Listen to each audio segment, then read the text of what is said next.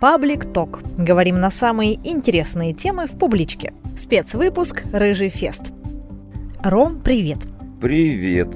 У тебя такое имя Роман, римлянин, римский человек. А имя – это судьба или условность? Набор букв. Мне кажется, имя это всегда какой-то отпечаток на судьбе человека. Но у меня имя не только Роман, а еще и Рома. А Рома это, в принципе, сам Рим. А он такой довольно разгульный город, поэтому я стараюсь все совмещать. А ты считаешь себя человеком европейской культуры? Вообще ты чувствуешь давление культур, традиций? Нет, я не, даже никогда не задумывался над этим, потому что ну никакого давления. А кто, кто будет давить на меня? Культура? Ну, в том плане, что есть какие-то условности, которые ты не можешь не соблюдать. Ой, мне кажется, никаких условностей в культуре нет, европейских или азиатских, тем более. Но вообще мне как-то вот так пошло, что мне больше нравится, вот, допустим, ездить в Азию.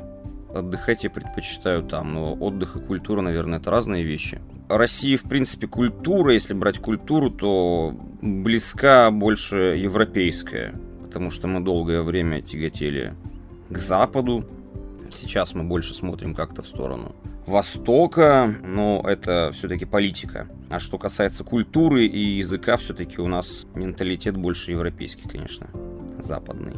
Но отдых в Азии для тебя это знакомство с чем-то новым. Да, да, наверное, так. Плюсом там дешевле. Ясно. Я знаю, что ты плотник. Да, ну это я так сам, я, я так сам про себя говорю, на самом деле, скорее столер, мебельщик просто. Плотники, Спасибо. они делают дома. Но мне нравится слово плотник. Да, мне тоже нравится. Но это такое мистическое ремесло. Земной отец Иисуса Христа, Иосиф, был плотником. Ну ты и поэт еще, а тут такое ремесло грубое, дерево, рубанок, как-то не располагает к поэзии. Ну это довольно тонкое вообще ремесло, и оно сложное. И, ну, с рубанком я, конечно, не работаю. Опять же, я больше столер, э, мебельщик, кухонщик и так далее. Фасадник. Ну, довольно суровое, грубое ремесло. Ну, грубое в плане инструментов, да, наверное, там можно и фуганки себе там что-нибудь ободрать, и на фрезере, фрезером палец себе отпилить, и пилой. В этом плане, да, довольно грубое. Многие так делают. Мой отец, кстати, не исключение. То есть ты по стопам отца пошел? Я нет, у меня все пальцы на месте, нас не видно, но у меня все 10 пальцев и на руках, и на ногах все есть. Я вовремя отошел от дел. Мне повезло, меня отпустили. Без какой бы то ни было платы. Но стал ты плотником именно потому, что папа был плотником. Ну, да, но я стал плотником, потому что, ну, во-первых, я с детства в мебельном цехе там как-то крутился, вертелся, там, лет с 15, наверное туда первый раз, ну, по работе пришел. Так просто посидеть, посмотреть. А после университета я, опять же, посмотрел на зарплаты, которые там платят выпускникам, и решил, что лучше, наверное, пойду вот в мебельный цех. Как-то там получше получалось. Но ты сейчас принимаешь заказы все еще? Нет, я только вот принимаю заказы на мероприятия, на проведение. Музыкальное сопровождение. И музыкальные, и у нас библиотеки в том числе. Ром, ты окончил литературный институт, а как тебе кажется, само название «Литературный институт» — это не оксюморон? Разве можно такому тонкому искусству научить в стенах госучреждения? Нет, конечно, нет. Этому можно и нужно учиться. Научить этому можно? А да, само собой, я же учу этому, как писать стихи. Этому можно научить. Если человек э, ну, следует каким-то советам, в первую очередь читать и обсуждать свои тексты и писать, то он научится. То есть есть схема для обучения? Да, схема очень простая. Читать, писать, обсуждать. А тебе что дал литературный институт? О, литературный институт. Ну, я пришел туда уже после первого университета, после того, как э, поработал в цехе два года, позанимался мебелью. И, в общем-то, пришел уже туда так, более-менее подготовленным в плане поэзии и в плане вообще какого-то развития. То есть не после школы. Мне было 24 года, когда я туда поступил, и, в общем-то, он мне дал диапазон каких-то дополнительных знаний в литературе. Он, я не знаю, может ли дать элит-институт талант, наверное, нет. Но знания какие-то, интересное знакомство, там очень хорошая профессура, и мне было очень интересно ходить там на лекции. Если когда я учился на экономическом, ну, мне там очень много всего было неинтересно, то здесь уже мне, наоборот, было очень много интересно, и очень мало что мне было неинтересно. И, опять же, ну, занятия у мастера они тоже дают, потому что любой мастер что-то, он за 6 лет, даже если сначала ты это не хотел принимать, все равно потом он что-то тебе в голову засунет полезного, вдолбит, скажем так. Засунет плохое слово. Вдолбит мне больше нравится. А ты себя челябинцем ощущаешь? Челябинцем, да, я себя и только челябинцем и ощущаю. И всегда ощущал. А в чем это проявляется? В том, что я живу в Челябинске и никуда не хочу переезжать. А что тебе нравится в Челябинске? Мне в Челябинске нравится абсолютно все.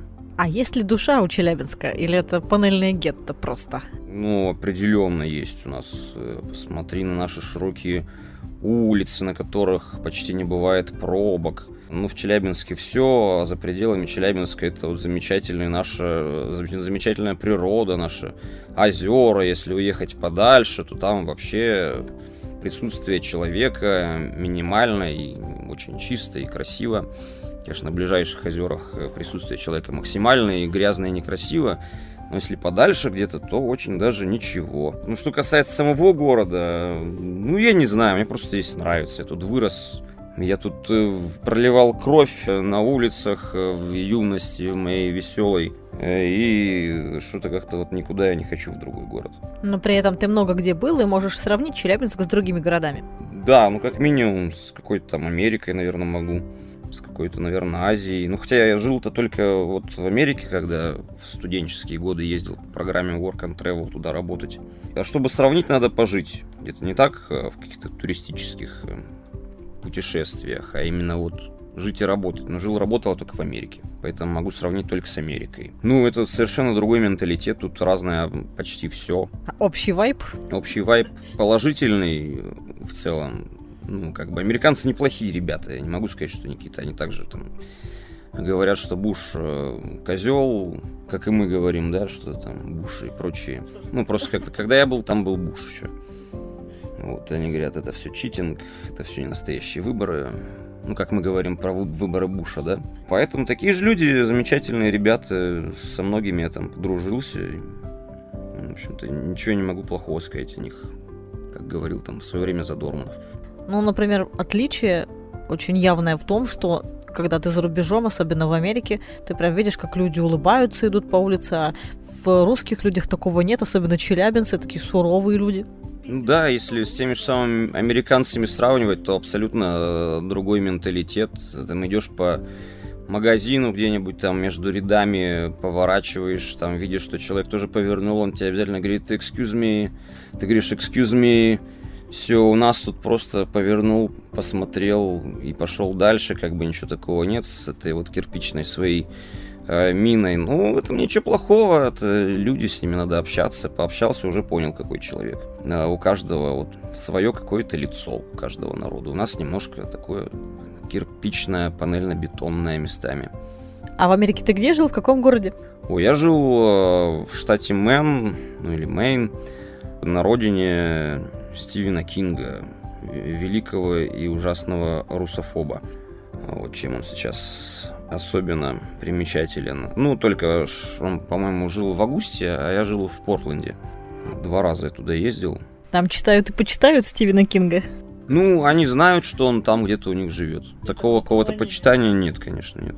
Ну, как у нас вот в Екатеринбург приезжаешь, там же тебе не кричат, что вот у нас здесь живет Сальников, сам Сальников, там какие-то паломничества к его дому, где он проживает, уже, мне кажется, такого нет. Слава богу, пока что.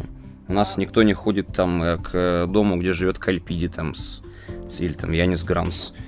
Хотя, наверное, они были бы не против. Наверное, Янису бы это польстило. А Кальпиди, думаю, не очень. Я не думаю. Я думаю, он, наверное, купил бы какое-нибудь ружье и стрелял бы. Кстати, в Америке-то с оружием вообще все просто. Ну, я, слава богу, не, не покупал ружье и не сталкивался, поскольку не лазил там по чужим ни домам, ни квартирам. Как-то у меня там была работа, мне ее хватало, даже две. А кем ты работал? О, я работал в пекарне, помощником пекаря. И вот во второй раз, когда ездил, я и в пекарне работал ночью, и днем еще работал грузчиком. То есть у меня там было два фул тайма. А когда же спать? Ну, я вообще не спал. Я спал там по Бывало, что 3,5 часа я спал за 3 дня. Это у меня такой рекорд своеобразный. У меня там такой рекорд, что я, когда отмечался, ну, что я ушел на второй работе, я как полчаса уже отметился, что я вот на, на первой. На двух работах я работал там одновременно, вот буквально прям. Так деньги нужны были? Ну, конечно, туда же э, студенты приезжают зарабатывать деньги, находят себе кучу работы, работают, уезжают с неврозами, там, с парой тысяч долларов. А для работы помощником пекаря тебе образование не нужно было? Вообще никакого. Там нужно было растягивать эти сосиски из хлеба, которые идут на хот-доги. Потом вот это у меня получалось особенно скверно. Из-за этого меня даже хотели уволить там какое-то время, но там замен особо не было, поэтому меня как-то оставили. Я слышала, что хлеб в Америке невкусный. Не, хлеб там отличный был, кстати, хлеб, да, я вспоминаю прекрасный хлеб.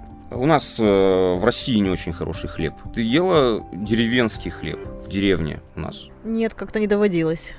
Вот съезди, поешь, ты поймешь, что такое настоящий хлеб. У нас в магазине просто такого не продают. А там что-то более-менее хотя бы похожее, ну, попадалось. Не такой, конечно, но тоже был вкусный. Не знаю, я ему настолько горбулки, поэтому иногда чиабату больше мне особо ничего не нравится. Многие любят наш уральский подовый. Кто уехал, говорят, скучают очень сильно по этому хлебу именно. Ну, каждый, в каждом городе, мне кажется, есть какой-то свой особенный хлеб. Но я уже сказал, какой я люблю.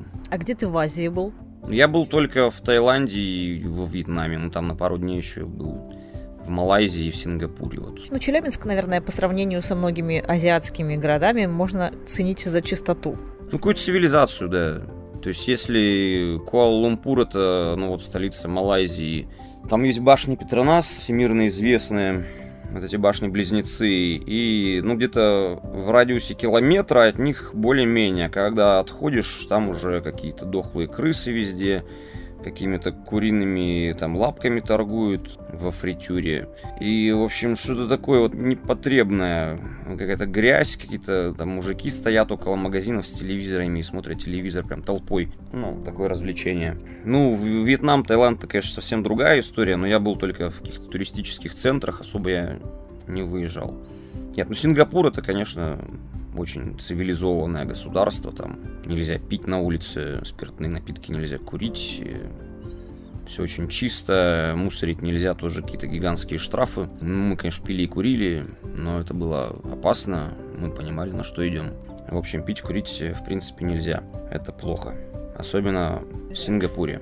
В Сингапуре нельзя. Когда ты возвращаешься из поездок в Челябинск, думаешь ли ты, как классно, что здесь так? Я думаю, во-первых, что классно, что здесь пресные водоемы с чистой водичкой, потому что там водоемы с соленой водичкой, и они, конечно, грязные. Ну, думаю, что классно, что здесь столько русскоговорящих людей. Тебе это нравится? С русской речью я прекрасно обхожусь. Я с ней, можно сказать, на «ты» даже в каком-то смысле. Поэтому я ее люблю. И всячески вот пытаюсь э, как-то поднимать ее у нас, в Челябинске, эту самую русскую речь. Сейчас была отсылочка к шоу Романа, которое идет на Ютубе, называется «На ты, на вы». Посмотрите обязательно, интересное шоу. А вот если ты возвращаешься из Америки, есть такое ощущение, что вот классно, что здесь такого нет, как в Америке. Чего? Классно, что здесь никто не улыбается, потому что уже лицо устало улыбаться, и приезжаешь, фу, можно не улыбаться. Вот. Ну, на самом деле, конечно, это я шучу. Опять же, та же самая русская речь. Друзья. Там-то их поменьше, конечно. А тут побольше. Думаешь, ну вот, наконец-то можно встретиться с друзьями. Я уже не помню, что это было так давно и полжизни назад, что я там испытывал, не помню. Продолжая разговор о друзьях, тебе не кажется, что наше поколение мы с тобой одного поколения, рожденные в конце 80-х, оно последнее, душевное и компанейское. Такой коллективизм в хорошем смысле слова в нашем поколении есть, а сейчас этого нет.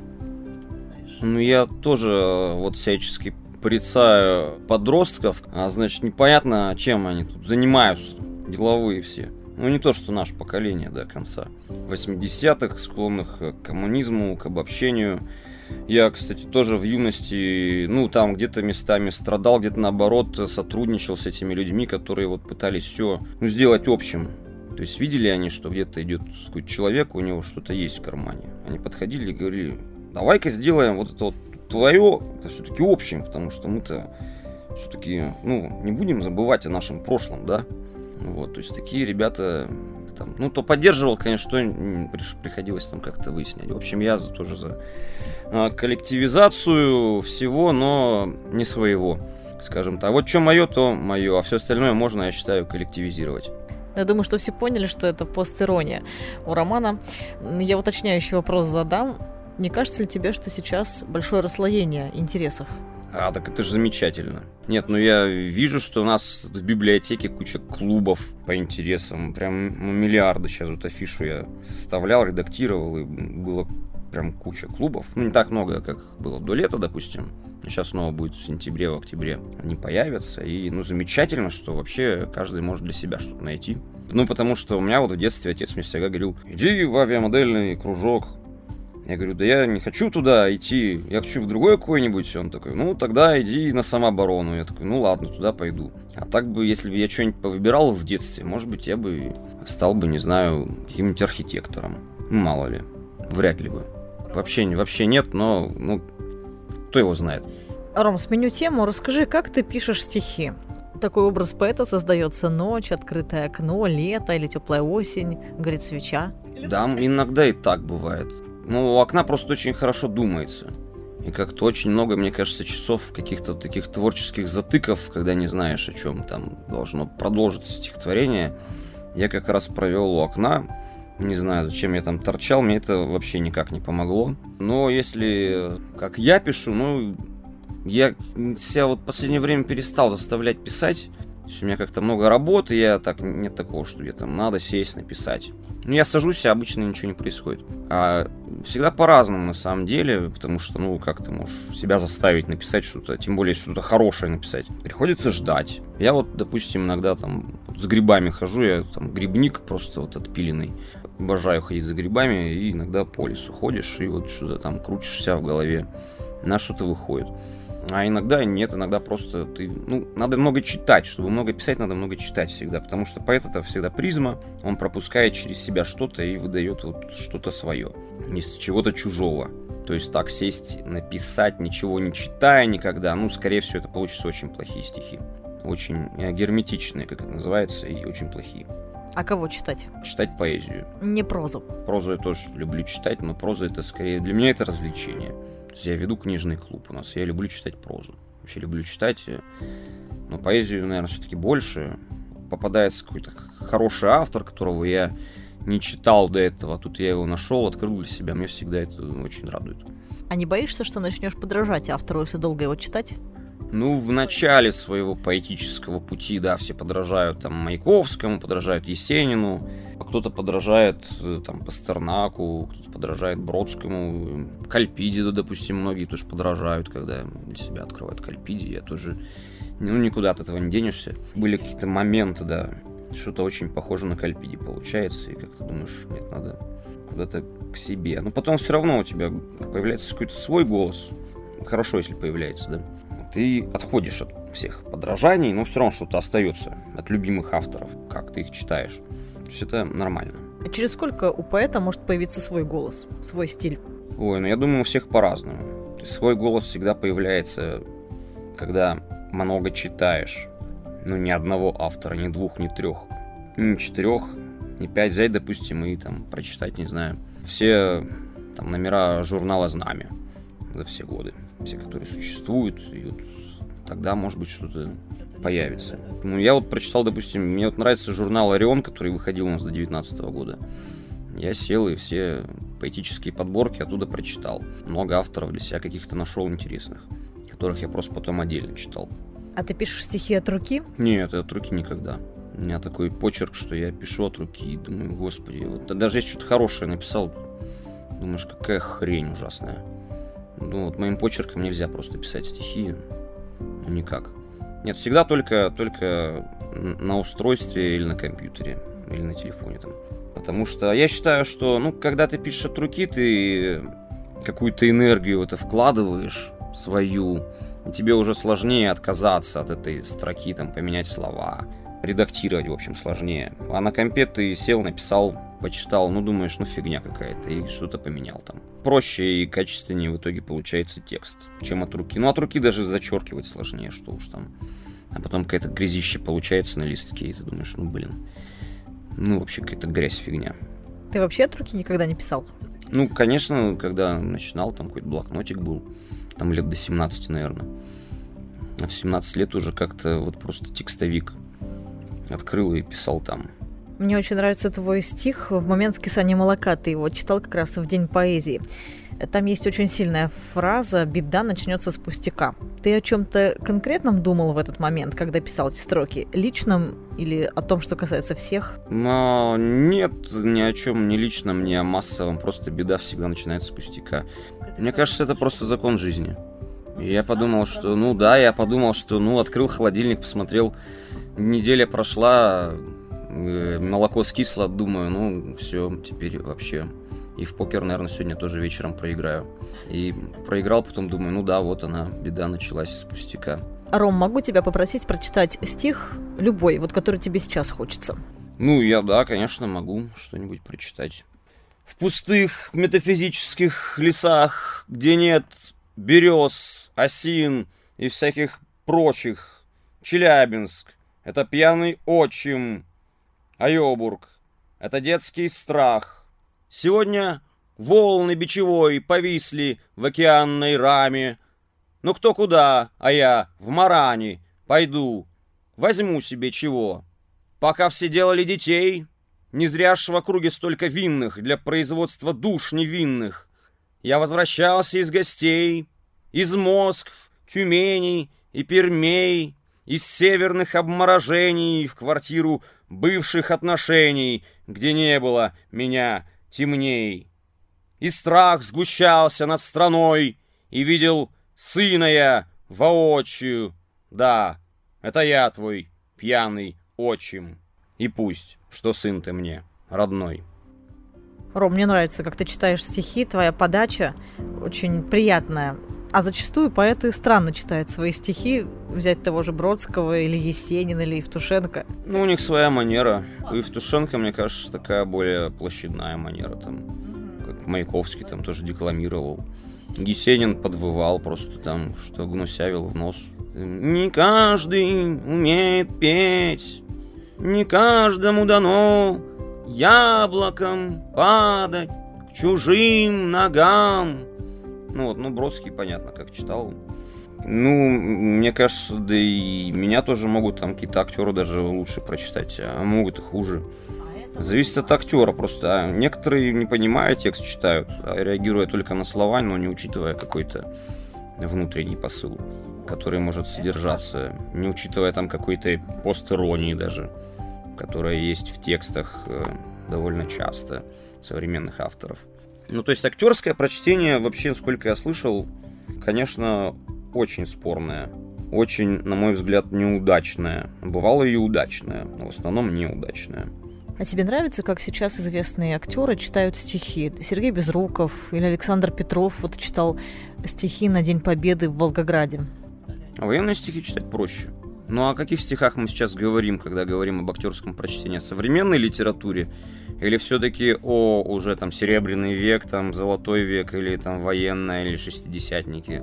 Современную литературу, мне кажется, сложнее читать, если это какая-то серьезная поэзия, не сетевая, не мейнстрим. Какой-то более сложный текст.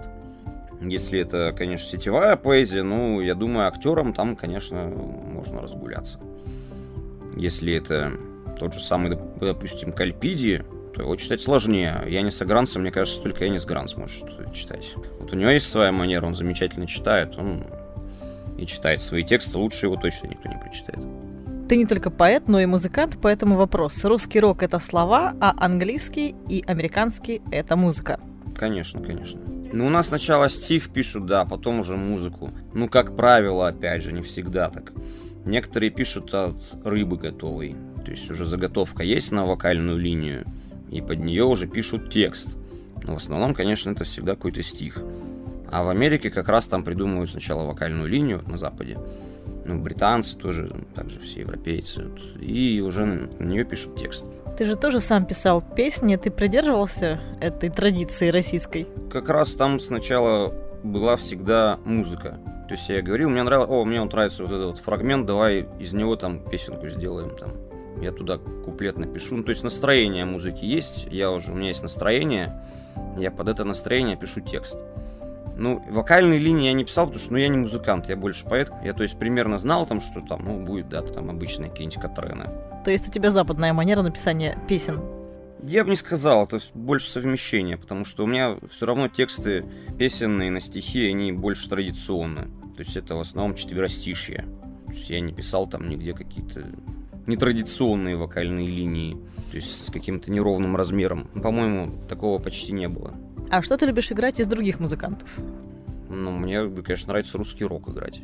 Ну, Сплин это прям вот моя специализация. Там, Сплин, Мумитроль. Э, ну, Агата Кристи, конечно. А у тебя часто совпадают вкусы с посетителями мероприятий, где ты играешь? Ой, ну не всегда, но иногда просят. Ну вот Король и Шут сейчас популярен, мы играем Король и Шут, мне тоже нравится. Там мертвого анархиста, там что-нибудь типа орать там. Проклятый старый дом, похрипеть там, что-нибудь такое, да. Это, ну, сейчас вообще на всех концертах говорят Король и Шут. После сериала все. Везде там кукла колдуна. Мы такие, ну ладно, уже надоело, правда, кукла колдуна. Хочешь, чтобы кричали мертвого анархиста, но вот во вторник Максимилиан говорит, да, мертвый анархист. Мы такие, сейчас, без проблем. Ну и сыграли. А из американского рока что-то слушаешь? Ну, да, мне очень нравится. Ну, Нирвана, ну, я так вот по таким верхам. Нирвана, там, Red Hot Chili Peppers, э, что-то из, ну, Брит Рока, там, Arctic Monkeys нравится, The Killers, Subways немножко. Placebo мне нравится. А Muse? Muse тоже нравится, мне нравится Showbiz очень альбом. Почему ты кого не спросишь, все говорят, что любят Muse, но они не в первой тройке. А, понимаешь, они просто очень похожи сами на себя. Такое самокопирование у них происходит, поэтому что-то так вот выделить, они ну, так немножко забиваются остальными группами. Radiohead те же самые, там тоже нравится. Если мы возьмем вот тех, кто любит петь фальцетом, вот они. Вернемся к поэтической теме. Э, зачастую люди странно реагируют на поэтов от поклонения до полного непонимания. Вот как бы ты ответил на вопрос, кто такой поэт в современной России? Они абсолютно разнообразные. Ну, в основном это, наверное, какой-то вот э, работник либо издательства, либо журнала, либо чего-то еще, в общем, связанного с э, литературой. Ну, я так это вижу. Вот многие-многие очень уходят туда. А если взять в общем, кто такой поэт в России? Ну, то это личность одиозная и великая, которую нужно всячески воспевать и осыпать деньгами. А этого пока не происходит. Пока вообще не происходит. Не, ну происходит там, если ты сам как-то работаешь, что-то где-то тебе там немножко обсыпали деньгами, там, на одной работе, на второй работе, и вот все так, мне кажется. А так, чтобы ты просто вот писал, и тебя сыпали сверху, вот из мешка наши рубли любимые, желательно вот э, те, которые такие кирпичного цвета. А вот такого что-то нет пока. Ну или опять же, или сыпят, ну там одна бумажка вылетела, и такая, где остальные? А тебе сверху говорят, ты вот эти вот сначала потрать и радуйся, что они у тебя есть или были. А тебе не кажется, что сейчас возрос интерес к поэзии, в ТикТоке появились чтецы? Вообще не кажется. Это видимость? А, видимость, да. Не появился никакой интерес. Ну, я не замечаю. Не знаю. Ну, я, я же занимаюсь там поэтическими вечерами, провожу. Сейчас хотя бы люди приходят почитать свои стихи. Э, раньше что даже поэты что-то как-то не шибко ходили, поэтому в одно время даже расстроился и перестал их делать. Начиная там где-то года э, с 14 наверное, стал заниматься там какие-то вечера проводить поэтические. Ну и, в принципе, у нас появились какие-то вот поэтические вечера. Есть клуб ОС, э, в котором раньше тоже проходили там чтецы. Такое мероприятие. Сейчас уже его нету. Раньше было, и вот как-то я после вот этих чтецов тоже решил, что я сделаю там свои чтецы с Блэк Джеком и прочими. Вот, ну и, собственно, и стал проводить. Вот. Но потом как-то люди перестали ходить, я думаю, ну ладно, ну не надо тогда это никому. А здесь уже в публичной библиотеке, когда я пришел и стал этим заниматься, снова эти проекты поднял, ну как-то да, более-менее сейчас интерес все равно уходило, грубо говоря, 10 человек, сейчас ходит 20 человек послушать. Там, и 5 человек приходило почитать, там, а сейчас приходит там 10 человек почитать уже, слава богу. Уже мне хотя бы самому там не приходится выходить читать, чтобы там кто-то читал. А на ваших вечерах много слушателей? Ну, человек 20. Если это много, то это вот много. Ну, бывает по-разному. Бывает 30, бывает там, даже нет, больше 35, наверное, зрителей у меня не было никогда. Еще зал, наверное, не очень большой. Да, в зале места хватает. Ну, все, кто приходит, всегда садятся.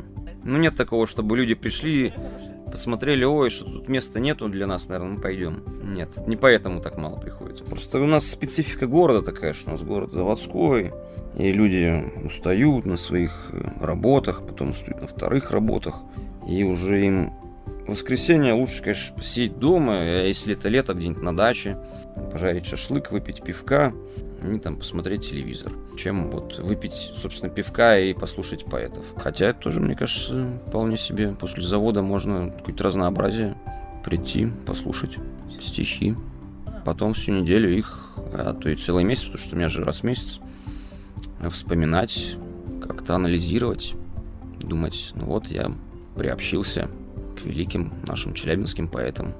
Ром, давай поговорим о том, как поэзию преподают в школах. Мне кажется, слишком много внимания уделяется личности. Ой, а мне кажется наоборот, то, что не уделяется вообще личности времени никакого. О том, каким был поэт, нужно рассказывать. Конечно, конечно. Я когда вел, вот честно сказать, детский клуб «Алые паруса», там целый год его вел я всегда старался как-то через личность. Ну, брал поэта и рассказывал про него, его биографию, факты из нее, которые повлияли на творчество. Наверное, самый яркий пример это Заболоцкий. Николай Заболоцкий, который написал «Столбцы», потом надолго уехал от нас, места не столь отдаленные, ну, на 4 года на самом деле. В принципе, это, возможно, спасло его от войны. А потому что всех его коллег, соответственно, Бриутов, в частности, Хармса и Введенского, не спасло. Ну, они сгинули, тоже, можно сказать, в лагерях. Ну, Хармса сейчас, по-моему, уже подтвердили, что его расстреляли в психбольнице, когда там блокада Ленинграда началась. А Введенский-то он, по-моему, умер от болезни на этапе. А Заболоцкий, он, хоть, конечно, у него стало плохо с сердцем, после этих четырех лет заключения, он вышел, снова начал писать, но если мы посмотрим раннее творчество Бориутское, его и позднее, ну, конечно, совершенно другое.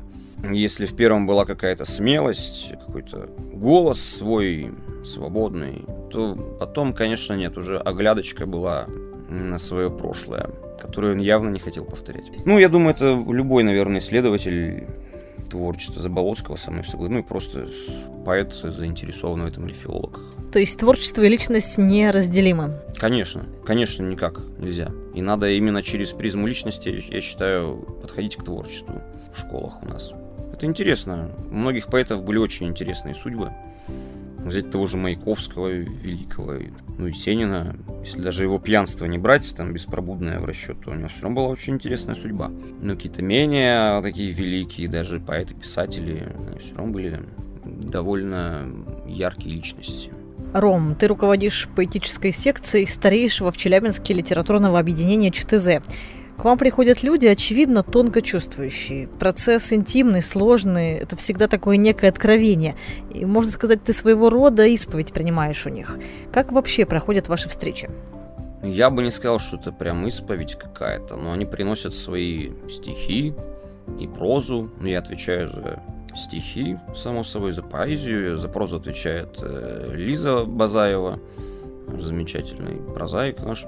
И, в общем-то, мы разбираем их работы. Так он душу в стихе излил, а вы тут со своей критикой. Ну, надо всегда к этому относиться проще, потому что всегда есть какая-то критика, вот, которой надо, конечно, прислушиваться, и чтобы писать и изливать душу лучше, чтобы это душеизлияние э, можно было читать. Как-то без боли там, без рези в глазах. Что делать обидчивым натурам в таком случае? Ну, если это такая натура, то, конечно же, ну, надо либо с этим справишься, либо останешься графоманом. Но бывает необоснованная, неоправданная критика. Ну да, и у нас тоже, само собой, это присутствует. У нас же не только мы, руководители, обсуждаем. У нас-то, понятное дело, что критика только оправданная и объективная, честная, без каких-то там насмешек и прочего. вот. Ну, конечно, нет, да. Вообще любое мнение это всегда субъективно. Надо понимать. Тем более, есть другие, другие поэты и прозаики, да, у нас все всех обсуждают которые высказывают свое мнение, надо знать, что человек, а он вообще может с придурью. Ну, нет, любой, любой поэт, любой прозаик, который принес свои тексты, ему всегда виднее. Ну, конечно, не всегда, есть те, кому не виднее. И вот таким мы говорим, ты лучше вот нас слушай. А если я понимаю, что ну, человека свое видение поэзии, что у него есть талант, у него есть какой-то свой путь. Я всегда говорю, что ну вот мы так считаем, ты можешь прислушиваться, можешь нет. В любом случае, даже если человек не прислушивается, он, если он не графоман, то в следующий раз будет писать уже с оглядкой. У него это все равно будет в голове где-то на заднем плане какие-то наши правки. И все равно это полезно будет. А есть ли поэты, которые учились здесь, в Челябинске, у тебя и теперь успешные в Москве? Да, конечно. Ну, с нашего объединения я не помню, кто куда уезжал. Мне кажется, все остались, все, все остались верны в Челябинской школе. Был у нас вот поэт Михаил Бордуновский. Замечательный поэт. Уехал в Москву, даже второе место вот на премии лицей занимал. Вот, и он у меня как раз вот начинал там свои стихи читать на каменоломне. И даже я где-то его обсуждал там на каком-то конкурсе. Он там тоже участвовал. Ну, были такие начинающие стихи. Как-то за год он прям резко хорошо научился писать. Я прям порадовался. Ну, а теперь он, в принципе, сам может меня обсуждать, там, мои стихи где-то. Может, я приеду на какую-то форум, он там будет мастером. Я не исключаю такого. Очень талантливый парень. Вот, ну, уехал в Москву. Кто-то уезжает, возвращается кто-то не возвращается, кто-то не уезжает. А в Челябинске хорошо жить поэту? Мне кажется, замечательно здесь жить, потому что у нас довольно неплохая поэтическая школа в Челябинске есть. И, в общем-то, можно и к нам на ЧТЗ ходить, и в библиотеку. Да, мы уже много раз сказали, что ты работаешь в библиотеке. Но вот один мой знакомый сказал, что побаивается библиотек, потому что каждый том уже ушедшего от нас писателя – это как будто его маленькое надгробие. Многие из них такого же цвета, серые. А тебе как кажется, в библиотеках есть жизнь? Да, ну, во-первых, есть же куча живых авторов, да, чья литература у нас имеется, которые, кстати, приедут к нам на Рыжий фест. Мертвых авторов мы не возим сразу. Скажу только живых. Поэтому библиотека, она, ну, как и со смертью, конечно же, связана. Куда уж без этого, потому что мертвых авторов куда больше, чем живых, так и с жизнью, потому что живые, они тоже перекочуют со временем в раздел мертвых авторов, но от этого никуда не деться. Надеюсь, слушатели нас понимают, что все там будем, да, и прочее. Вот, ну, сравнение с надгробием, ну, я не знаю, мне кажется, это замечательно, когда у тебя есть такое надгробие, я бы себе хотел. Вот я обычно не очень, допустим, хочу, но я не представляю себе, что там, вот, зачем оно. А такое надгробие я бы себе хотел. Это прекрасное надгробие, всем бы такое надгробие. Мы сейчас заговорили уже о Рыжем Фесте. Ты тоже будешь участвовать в этом форуме. Расскажи, в качестве кого? Как организатор, наверное. Я буду вести какие-то мероприятия. Придум... Мы вот с Янисом Гранцем встретимся, придумаем все мероприятия и будем их э, модерировать. Позовем туда других поэтов, чтобы они за нас там отдувались. А мы сами будем отдыхать и слушать, наслаждаться замечательным обществом. Поэзии в этот раз на форуме много. Поэзии, да. Ну, как минимум, везде есть Янис, и мы будем это все делать, все, чтобы ее было много. Или очень много. Вы рады, что приезжают поэты из других регионов? Ну, конечно, мы же их зовем. Они приезжают, соответственно, мы рады. А они конкуренты или друзья? А это мы выясним. Время покажет. Не факт, что они уедут. Не факт. Так понравится, что они захотят остаться. Спасибо, Роман, за это интервью. И тебе, Юля, спасибо. Встретимся на Рыжем фесте. Да, приходите на Рыжий фест, будет круто.